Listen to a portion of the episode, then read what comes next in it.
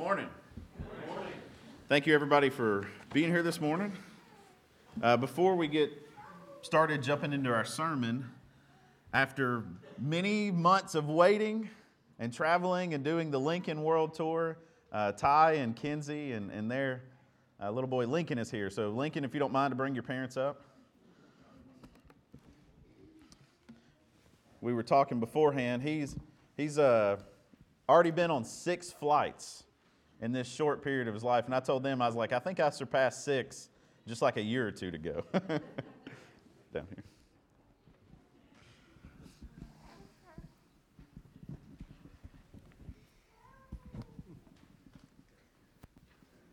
As y'all know by now, it is our custom uh, to celebrate with Ty and Kinsey and to honor Mr. Lincoln. he looks like he's a month old. so we're going to hold him up now and count to three. One, two, three.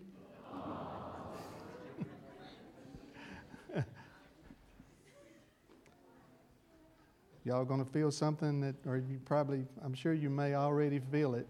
For me, it didn't happen until maybe a few months old when he started to develop a personality, and that, and it's it's a love so intense, it's it's painful. So it really is. So we congratulate you, and I'd like to present you this Bible on behalf of Alvin Church of Christ. Uh, you're probably going to feel some pain when he gets to be about 16, too, but that's a different Let's pray together. Father in heaven, we give thanks for all the blessings you give us. We're thankful, Lord, for the miracle of birth. We're thankful that in your wisdom, you gave us families. And that we're thankful for the joy that is in, in that, Lord, for our our personal family and our and our Christian family, Lord. But what a blessing it is. And we're, we pray your blessings on, on Lincoln this morning, Lord. We're thankful for the joy that he's going to provide for his family. And we just pray that you'll be with him and bless him. We pray he'll, he'll become a faithful Christian, Lord. We just pray that you'll be with him and his family and, and be with us, Lord, as, also as his family, that, that we can make that happen. Thank you for Jesus. Thank you for loving us. In Christ's name, amen.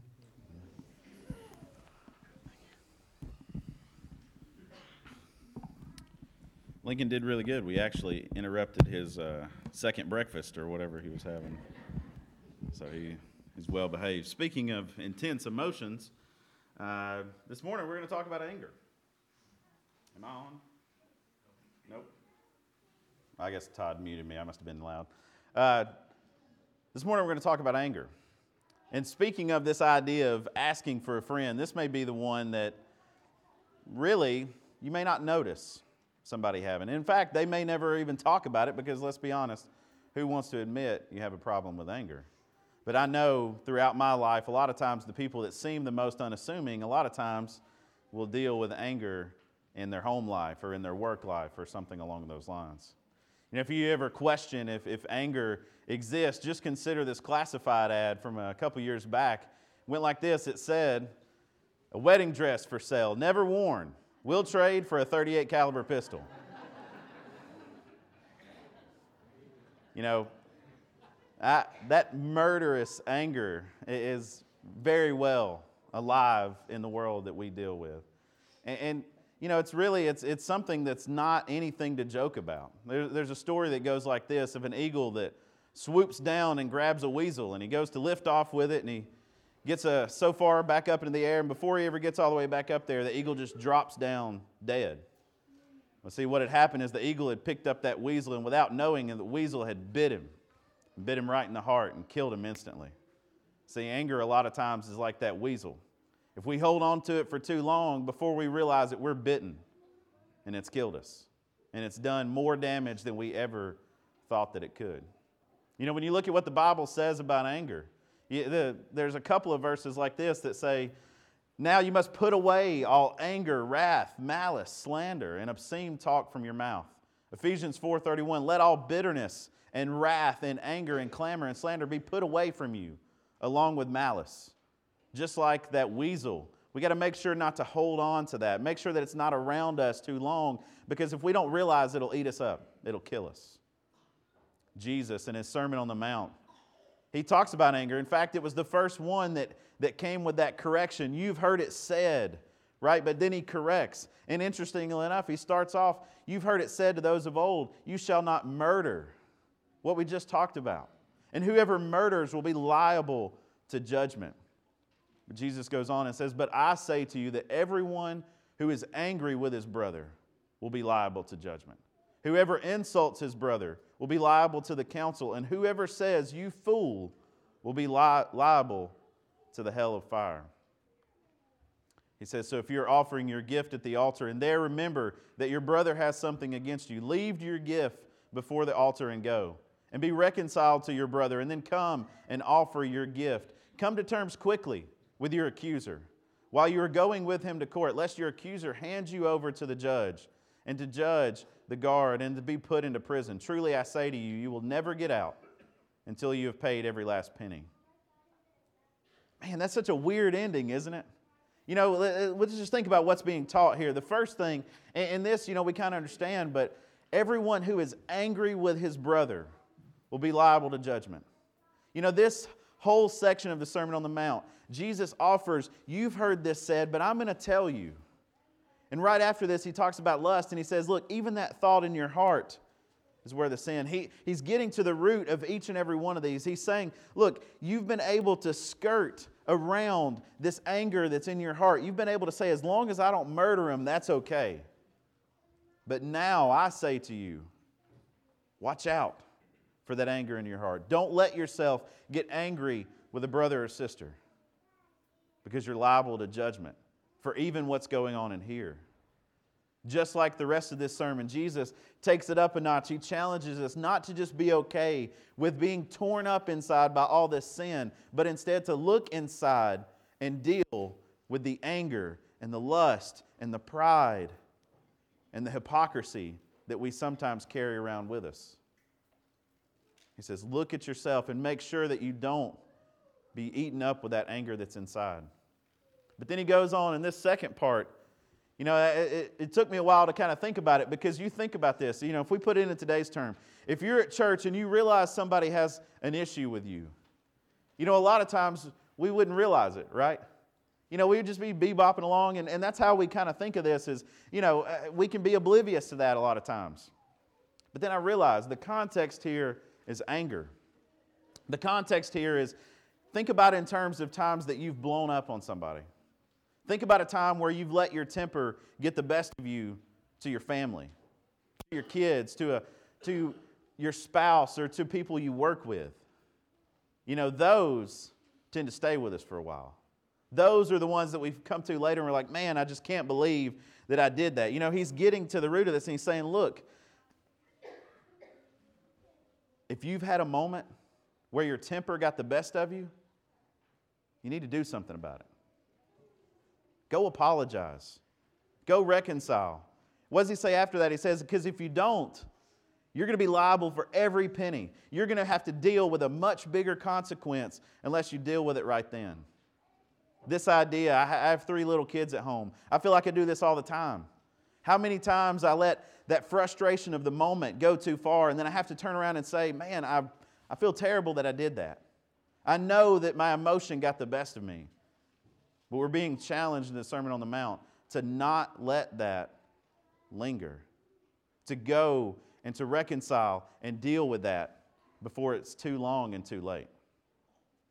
You know, teaching on anger can seem pretty straightforward, but there's this one thing that we tend to always wonder when we think about with anger. And in fact, you'll hear sermons about it and discuss about it. And I feel like right now we need to take a detour and we need to talk about this. Because as soon as we think about anger, a lot of us think about this very thing. Jesus got angry. So, what about this idea of righteous anger? What about anger that's justified? What about anger that, you know, it, it's a reason for that? It's not just off the wall. There's a reason why I'm angry, and that makes it okay. You know, when we think about this idea of righteous anger, You know, I, I love at the end of the story of Jonah, God, he, he's talking to Jonah and he says, Jonah, are you justified in your anger? Are you, or is it okay for you to be angry the way that you are? Well, does anybody remember Jonah's response? He says, Yeah, it is. I, am I'm ready to be angry until dead. You know, I'm, I'm ready to die for this anger. You know, how often do we have that same response? You know, in the moment, we're like, Yes, my anger is justified. And then later we realize that we were totally wrong. That what we were thinking or not thinking at that moment was completely off base. So the question is, is, is your anger justified? Is this righteous anger that you're feeling? Chances are, no, it's not. If you're asking yourself that question, am I justified in my anger? Go ahead and tell yourself no. Because nine times out of ten, if not ten times out of ten, your anger is not justified this passage, this one that talks about Jesus being angry. Let's look at this. Let's see what the difference is between when Jesus gets angry and when we get angry. Starting in Mark uh, chapter, chapter 3, verse 1, it says like this Again, he entered the synagogue, and a man was there with a withered hand. And they watched Jesus to see whether he would heal him on the Sabbath, so that they might accuse him. And he had said to the man with the withered hand, Come here. And he said to the, them, to the crowd, Is it lawful on the Sabbath to do good or to do harm, to save a life or to kill. But they were silent. And he looked around them with anger and grieved at the hardness of their heart. He said to the man, Stretch out your hand. And he stretched it out his hand as it was restored. The Pharisees went out and immediately held counsel with the Herodians against him of how to destroy him. If you compare this with the story in Luke chapter 6, the same story. Luke doesn't mention Jesus getting angry, but there at the end, he mentions the Pharisees getting angry. You know, you look at this and we see the difference between Jesus' anger and, and human anger. We see the difference between when Jesus got angry, what happened, versus what typically happens when we get angry. I want you to think about these three things that happened with him getting angry. The first thing, he wasn't angry because of an injustice towards him. You think about that. Most of the time that we get angry, we get angry because someone has wronged me. We get angry because my way is not being done. We get angry because what I thought should happen doesn't happen. Jesus is not angry because of that. He's angry because they, in their hardness of heart, will not help this man who's in need. When Jesus gets angry, it's not over some selfish reason, but instead, it's because somebody else is being mistreated and abused. You think about what happened when Jesus himself was abused. Think about on the cross. We, we read it earlier, right? He was nailed on that cross in anger. He was up there purely because of injustice. Nothing about him deserved what he was up there for. But what did he say while he was being abused? What did he say while he was hanging on that cross? What did he say while he was experiencing the injustice that he was ready for the entire life? He said, Father, forgive them because they don't know what they're doing. See, our anger, when it's injustice towards us, we don't have that sort of clarity of mind. Our anger is that human anger that leads to nothing but evil. We don't usually have the clarity to say, Father, forgive injustices towards me. But Jesus, in his perfection, he gets angry because of injustices towards someone else. The second thing I want you to see is that his anger was mixed with grief. You know, a lot of times when we're dealing with anger, it is just anger. It is just frustration. There is no other thought process, there is no other emotions going on. It is just pure fuel to that fire. That's the kind of anger that we often fear, feel. But with Jesus, he's grieved. He's sad. He realizes that what's going on is more, and he's able to think through this. And then the final thing his anger led to an act of healing. You know, this, I think, is the key thing. And this is what we're going to see as we look at these other passages about anger. Is feeling anger is one thing, but acting in anger is a totally different thing. Feeling anger, I think most of us are going to deal with, but acting in anger is never justified. When Jesus was angry, it led to someone who had been struggling, who had been suffering, to be healed, to meet his Creator, to experience love, to experience grace and mercy. That's the difference between Jesus' anger and our anger. There's another good story that, that shows this pretty well, and it comes from 1 Samuel chapter 20. And I want you to notice there's going to be two people in here that, that experience anger. The first one is Saul, and the second one is Jonathan. And I want you to see, and I want you just to realize the two different ways that the anger is hand, handled. So we're going to start in verse, uh, I think it's 27 here. But on the second day, the day after the new moon, David's place was empty. And Saul said to Jonathan his son, Why has not the son of Jesse come to the meal, either yesterday or today? Saul's asking, he says, Where's David? At this point, Jonathan and David kind of have a clue that, that Saul wants to kill David. And so David doesn't show up for a couple days. And so Saul starts to question Jonathan about it. Hey, where, you know, where's David at? Jonathan answered Saul, he said, David earnestly asked to leave me to go to Bethlehem. He said, Let me go, for our clan holds a sacrifice in the city, and my brother has commanded me to be there. So now, if I have found favor in your eyes, let me get away and see my brothers. For this reason, he has not come to the king's table. Jonathan says, Look, he, he had something he wanted to do, and he asked me if he'd go, and I, I told him that was okay. Then Saul's anger was kindled against Jonathan. Who, who, who's he mad about? He, he's mad at Jonathan, right? We, we saw that, Matthew 5. Don't be angry at a brother. And he said to him, You son of a perverse and rebellious woman, do you not know that I have chosen the son of Jesse to be your own shame and that the shame of your mother's nakedness? He's cursing, guys. He's letting him have it. This is exactly like every angry tirade you've ever noticed. He is saying everything under the sun. He is letting Jonathan have it. He goes on, For as long as David lives on the earth, neither you nor your kingdom shall be established. You should be angry too, Jonathan. You shouldn't be letting this happen. My anger is justified. You should be angry just like I'm angry. Therefore, send and bring him to me, for he shall surely die. Right? Already ready to murder him. Then Jonathan answered Saul his father, Why should he be put to death? What has he done? Jonathan's thinking clearly. Saul, on the other hand, is not. You want to know? Saul hurled his spear at him.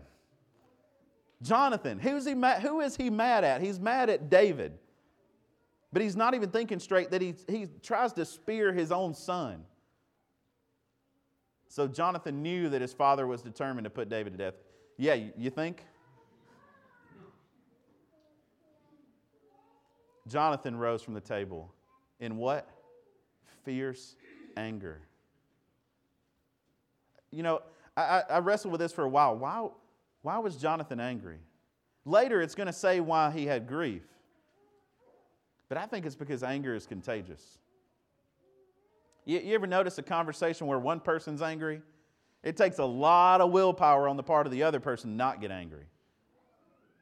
I think Jonathan is just, he, he's been hit with this volcano, this flood of anger from his father. And he can't help but to feel some of that himself.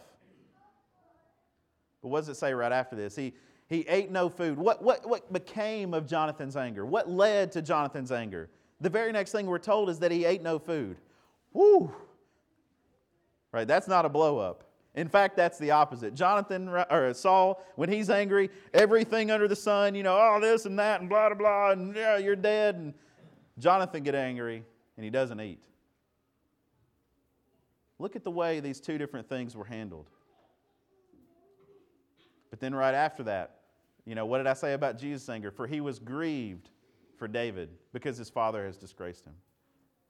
It led to him, At once that anger had subsided, once time had passed, he realized the root of the issue, the root of his frustration towards his dad, is because his dad wasn't treating David right.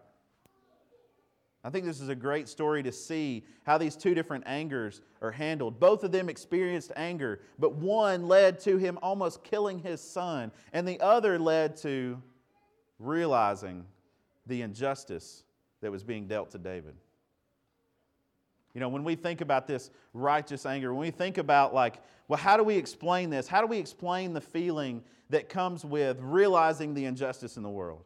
You know, if you try to put an emotion with it, really it's a lot of things. There's, there's frustration, right? There's, there's that anger, but there's also sadness. There's also that sense of grief that when we see the injustices in the world around us, it's not just anger. And so calling it righteous anger is not exactly the best way to explain it. There's a book written one day talking about holy discontent. That's another way of explaining it. This, this feeling that we have inside of us when we see injustice around. To call that righteous anger, I think, is not a clear communication. But instead, in Acts chapter 17, this is how I would explain it. This is what I think is the best way to say when that feeling goes on, when we feel those mix of emotions towards injustice. Acts 17 16 says this Paul was waiting for them in Athens, and his spirit was provoked within him as he saw the city was full of idols.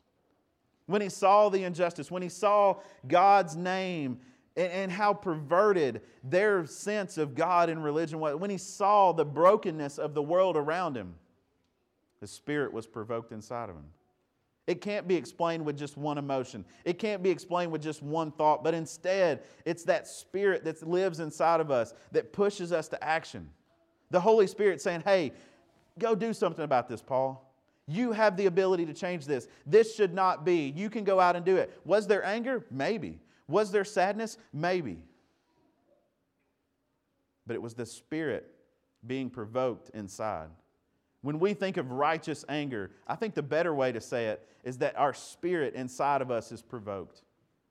Yes, there may be anger. Yes, there may be sadness. But ultimately, the Holy Spirit is trying to get us to move, get us to action, get us to not just sit and allow something to not be done, but instead prime that pump to go out and to do what God wants us to do. So, are we dealing with righteous anger? Is my anger justified? Nope, probably not. Tell you that. Just assume that because the reality is, is that later we may can say it was, but in the moment we need to hear, no, it's not. So now let's get back to this, this anger. How do we deal with it? How do we handle this anger? How, when we feel this emotion inside of us, when we feel this frustration, what do we do about it? I'm going to offer a few quick points here uh, write the verses down. You can go back and look at these later. Um, but the first thing I want you to know is it helps to know that everyone gets angry. You know, we just talked about Jonah. We talked about Jonathan. We talked about multiple good people that, that experienced anger. And the other one I want to show you is Psalm 106. It's talking, it's recounting the story of Moses. It's recounting him in the wilderness. And you think about all the frustrating things that he had to deal with, right? Time and time again, people complaining, moaning, not just complaining at him, complaining at God. If there was ever anyone that could have been, you know, let's give him a little slack for being angry, it's Moses. But it says they angered him at the waters of Meribah. If you don't remember this story, right, God told him to speak to the rock. God said, Look, they're complaining for water. Go over here, speak to this rock. Water will come out. They'll quit complaining, right? But it says that he got angry. He was so tired of hearing this. What was the first thing that he had to deal with as soon as they got out of Egypt? Where is water? We're so thirsty. You brought us out here to die. This is the one that he's been dealing with from the beginning. And time and time again, he has to deal with it. And it says that he got angered. But what does it say after this? That he spoke rashly with his lips. Right? It doesn't say that the anger in itself was the problem, but it says what happened is right after that that anger, that thing is what caused him to sin. It's what caused him to do something that he knew he shouldn't have. But I want you to realize everybody is going to deal with this anger. Does that make it okay? Does that make it all right? No, 100% not. You know, you think about it, one of the best questions to ask yourself when you get angry is Is this going to matter five years from now? When you get angry about something, just ask yourself Is this going to matter even just a month from now, a week from now. Most of the things that we get angry about really won't even matter five minutes from now. But realize we all get angry. Now, why is it important to realize we all get angry? Well, I can share from experience. If you think that the sheer happening of getting angry in itself is some kind of terrible, unforgivable sin, it's only going to make you more angry. If you think, oh man, I'm, I'm angry, and I know I shouldn't be because it's so bad to be angry, and you just, it makes you even more mad. You know, I told the story last week of working on the garage door. You know, there was some anger going on there. And I knew I shouldn't have been angry. And I knew that I, I had no reason to be angry. I knew that it was all ridiculous. But what did that do? It made me more angry. But if I just slowed down and realized, hey, it's okay that I felt angry and took a breath, which I finally did later than I should have, it was all right. I, I didn't lash out as, as bad as I should have, right? You know, you want to stop it as soon as it happens. And that leads to the second thing that I want you to see is when you're getting angry, catch yourself as soon as possible. I want you to catch yourself as soon as possible. Look at what the Bible says about this. Proverbs 14, 29. Whoever is slow to anger has great understanding, but he who is hasty temper exalts folly. Not only that, whoever is slow to anger is better than the mighty, and he who rules his spirit than he who takes a city. James 1 19 says this Know this, my beloved brothers, let every person be quick to hear and slow to speak, slow to anger. When you see yourself getting angry, when you feel that emotion starting to well up inside of you, stop, take a breath, realize it, cut it off in its tracks. That's how we win this battle with anger, is realizing, hey, it's not a problem that we're angry, but we have to realize it.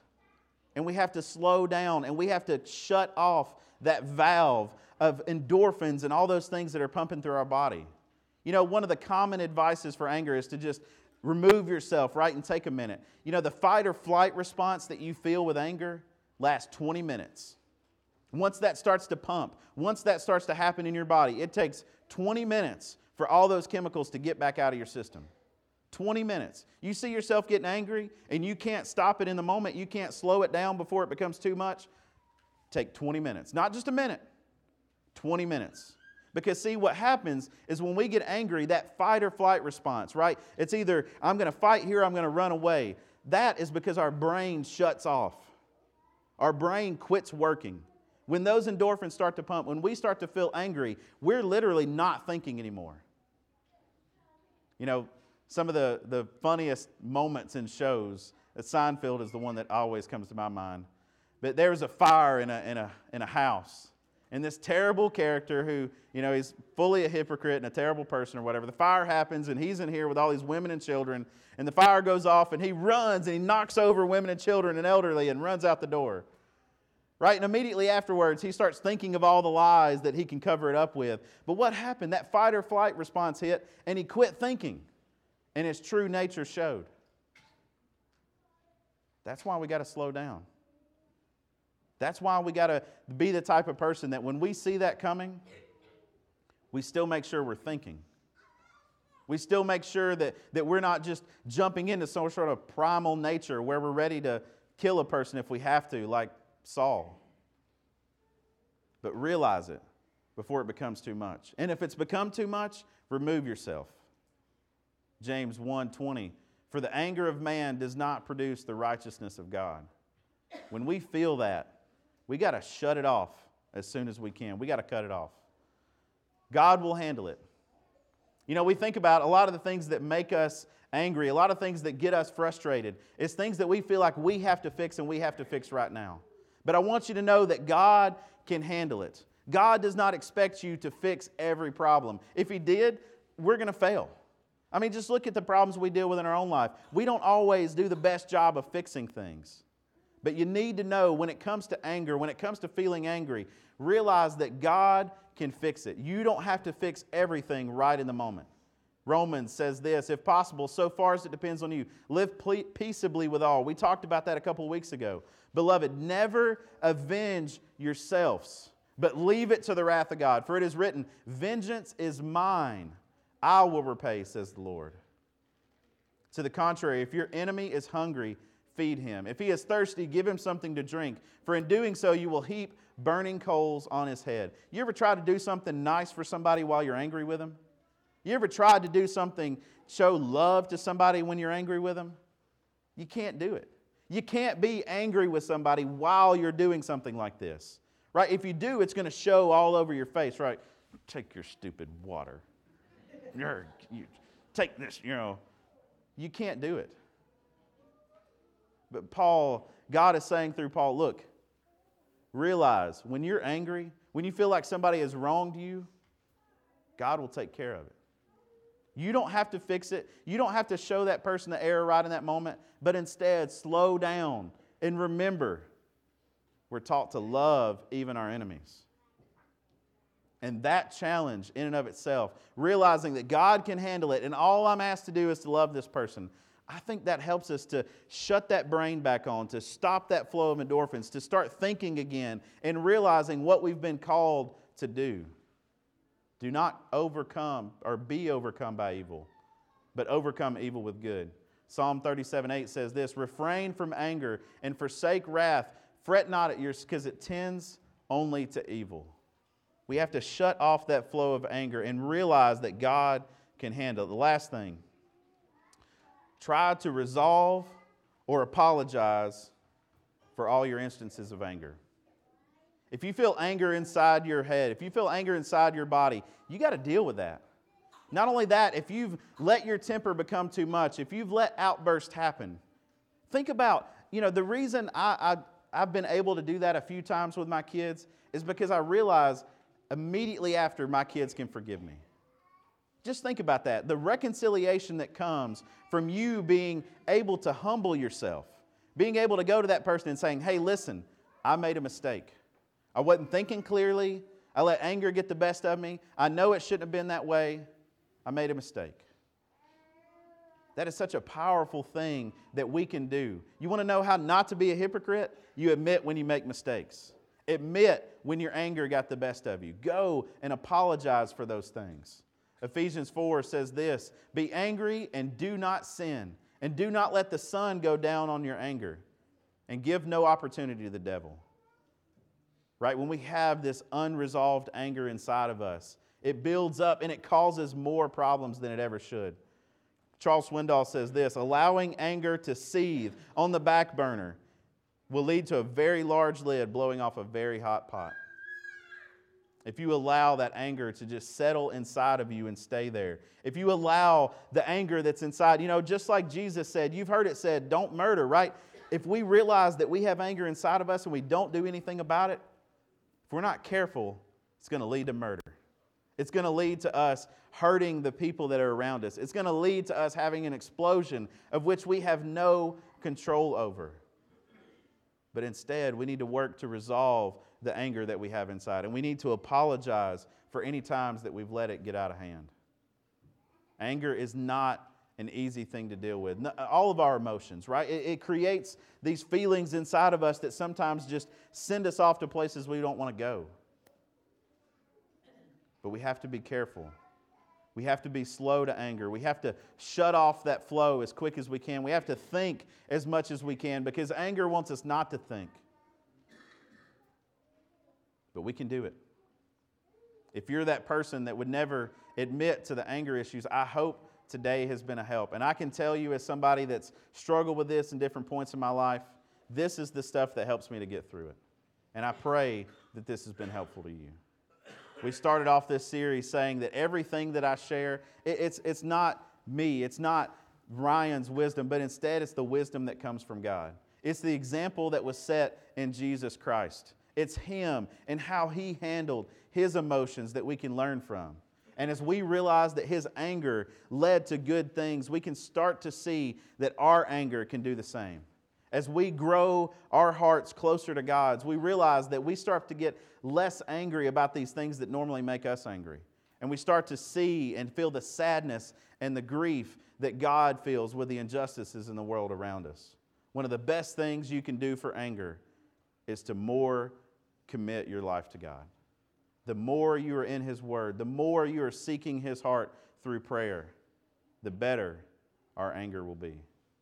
If you're here today and you're not a Christian, that's going to be key one for you dealing with your anger. The Spirit inside of you will help you through this, but you need to repent of those ways and realize that acting out in anger is not okay, no matter how justified you feel. You confess Jesus as Lord and you put Him on in baptism to say, I'm dying to my old self, and you will raise me anew, and I'll walk only by your guidance and by your example. Or if you're here today and you're a Christian, and you need prayers for forgiveness or you need prayers to handle the anger that's inside of you, whatever your need is, come now as we stand and sing together.